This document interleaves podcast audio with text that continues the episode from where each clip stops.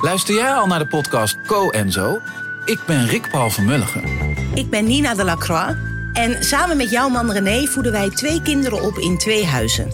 Co-ouderschap. We hebben het over alles wat je daarin tegenkomt.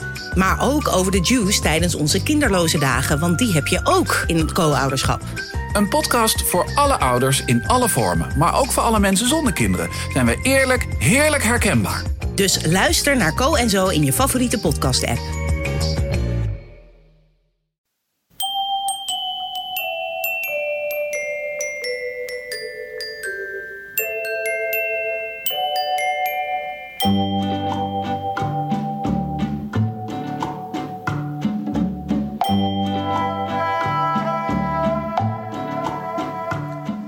Welkom in 2015. En welkom bij aflevering 85 van de Echt Gebeurd podcast. Bij Echt Gebeurd worden waargebeurde verhalen verteld door mensen die ze zelf hebben meegemaakt. Deze week is dat een verhaal van Chris Keulemans. Thema van de middag was Tussen de regels. Ehm, dit verhaal speelt zich af op een voetbalveld 20 jaar geleden in Buitenveldert. Ik ben op dat moment de keeper van het eerste zondagelftal van Arsenal, de Amsterdamse versie.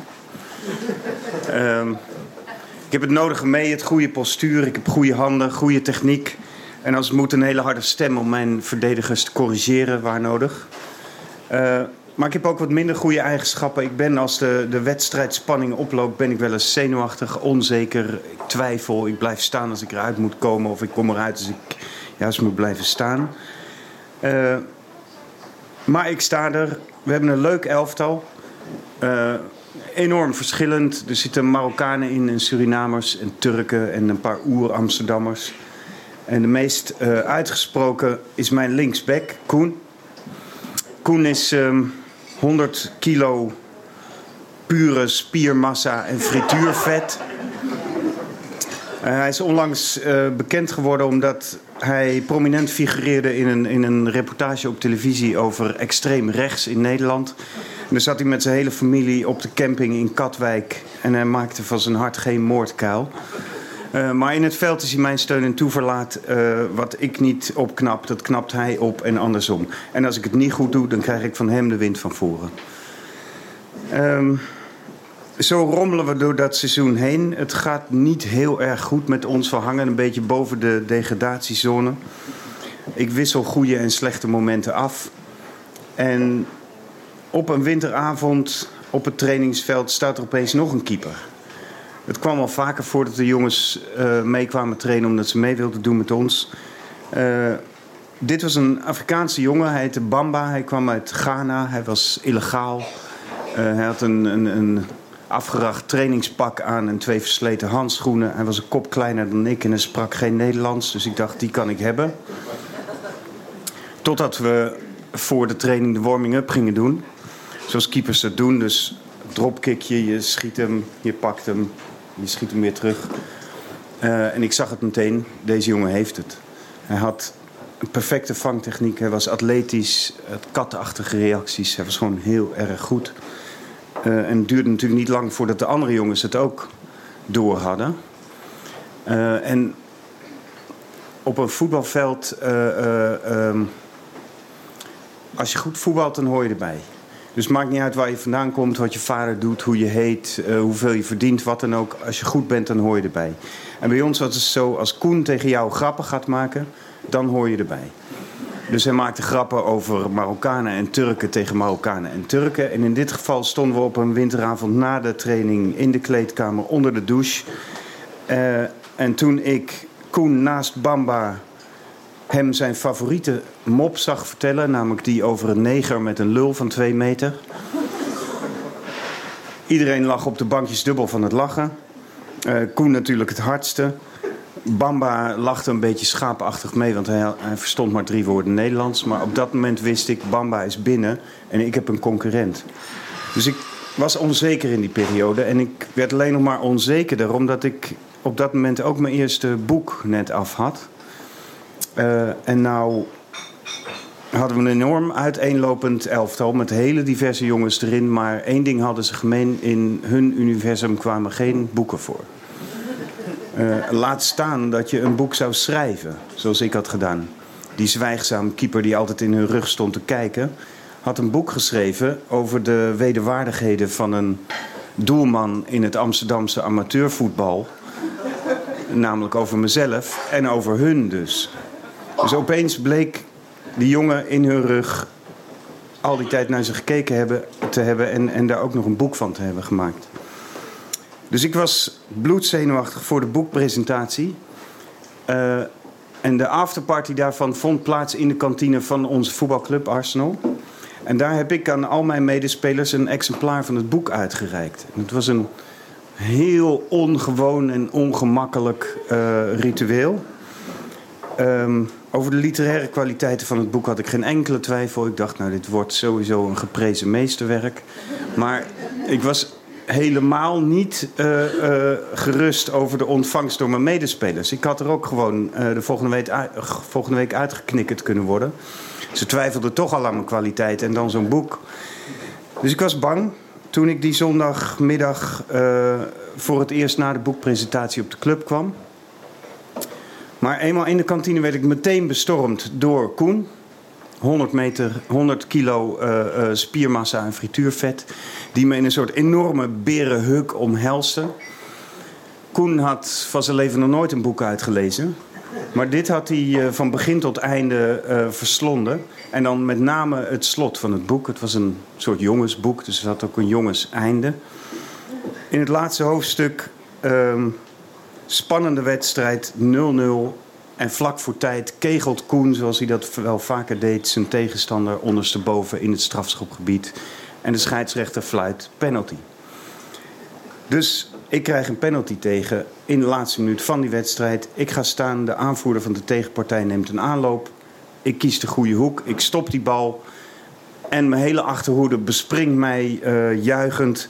Koen voorop, 100 kilo uh, spiermassa en frituurvet.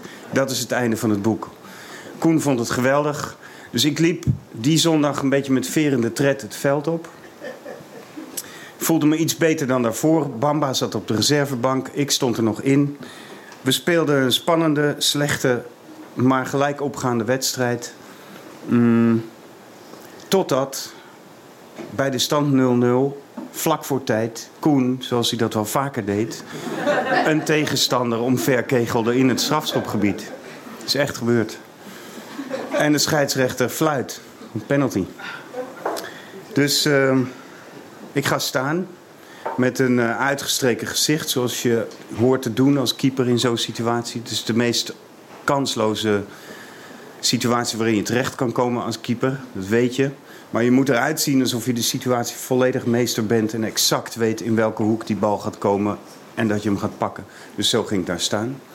En de aanvoerder van de tegenpartij pakt de bal, legt hem op de penaltystip. Uh, loopt een stukje terug voor zijn aanloop. En op dat moment roept Koen naar mij: Chris, denk aan je laatste hoofdstuk. en. Uh, nou wordt er op een voetbalveld enorm veel geroepen en geschreeuwd en gedaan, maar niemand heeft het ooit over een laatste hoofdstuk. Uh, dus ik moest eigenlijk lachen, maar ik hield natuurlijk mijn uitgestreken gezicht. En een paar van die andere jongens gingen dat ook doen. Dus opeens riepen ze allemaal: Chris, denk aan je laatste hoofdstuk. ik werd vanzelf uh, drie meter lang. Scheidsrechter fluit, de aanvoerder neemt zijn aanloop. Ik kies de goede hoek. En ik stop die bal. En even later duikt mijn hele team bovenop mij. Koen voorop, 100, kilometer, 100 kilo spiermassa en frituurvet. Brabbelend van geluk. Uh, dus uh, het boek werd waarheid. Um, nou, wat is er uiteindelijk gebeurd met deze dit sprookje van de multiculturele samenleving. Dit sprookje van vrienden voor het leven die je vormt als voetbalelftal. Dit sprookje over een neger met een lul van twee meter. Een half jaar later uh, was Koen weggekocht door een hoger spelende amateurclub met een sponsor die veel geld had. Uh, Bamba was verdwenen in de schaduwen van de illegaliteit, nooit meer gezien. Een andere keeper had zich gemeld die overduidelijk drie keer zo goed was als ik. Dus ik zat op de reservebank en ik was in die tijd bezig met mijn volgende boek.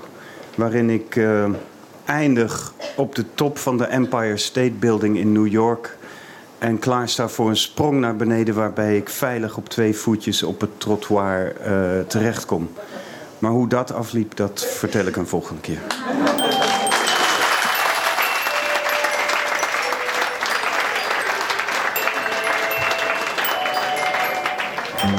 Dat was Chris Keulemans. Chris is dus schrijver. Momenteel schrijft hij als stadsdeelchroniqueur over het dagelijks leven van Amsterdam-Noord. Echt gebeurd wordt iedere derde zondag van de maand opgenomen in Toemler onder het Hilton in Amsterdam. Heb je zelf een bijzonder verhaal te vertellen of wil je er gewoon een keertje bij zijn? Ga dan naar echtgebeurd.net. Daar kan je je ook inschrijven voor onze nieuwsbrief. Echt Gebeurd komt tot stand met steun van het Stimuleringsfonds, Comedy Train en Bukken Theaterzaken. Onze redactie bestaande uit Paulien Cornelissen, Saskia van der Jacht, Rosa en mijzelf, Micha Wertheim, wordt technisch ondersteund door Nicolaas Vrijman. Maar ook u, beste luisteraar, kunt ons helpen. Door zelf een verhaal te vertellen, door ons iemand te tippen die goed kan vertellen of door ons een goede waardering te geven op iTunes. Die waardering hebben we nodig om een beter vindbare podcast te worden. En al hebben we inmiddels heel veel luisteraars, met die ranking op iTunes gaat het niet goed. Waardeer ons dus op iTunes. Dat is nou eens een goed voornemen dat ook nog haalbaar is. De volgende echt gebeurd is op zondagmiddag 18 januari en thema van de middag zal zijn gevangen. Bedankt voor het luisteren en vergeet niet, pas op voor keepers. Ze vangen niet alleen ballen op, maar ook al je geheimen en verhalen.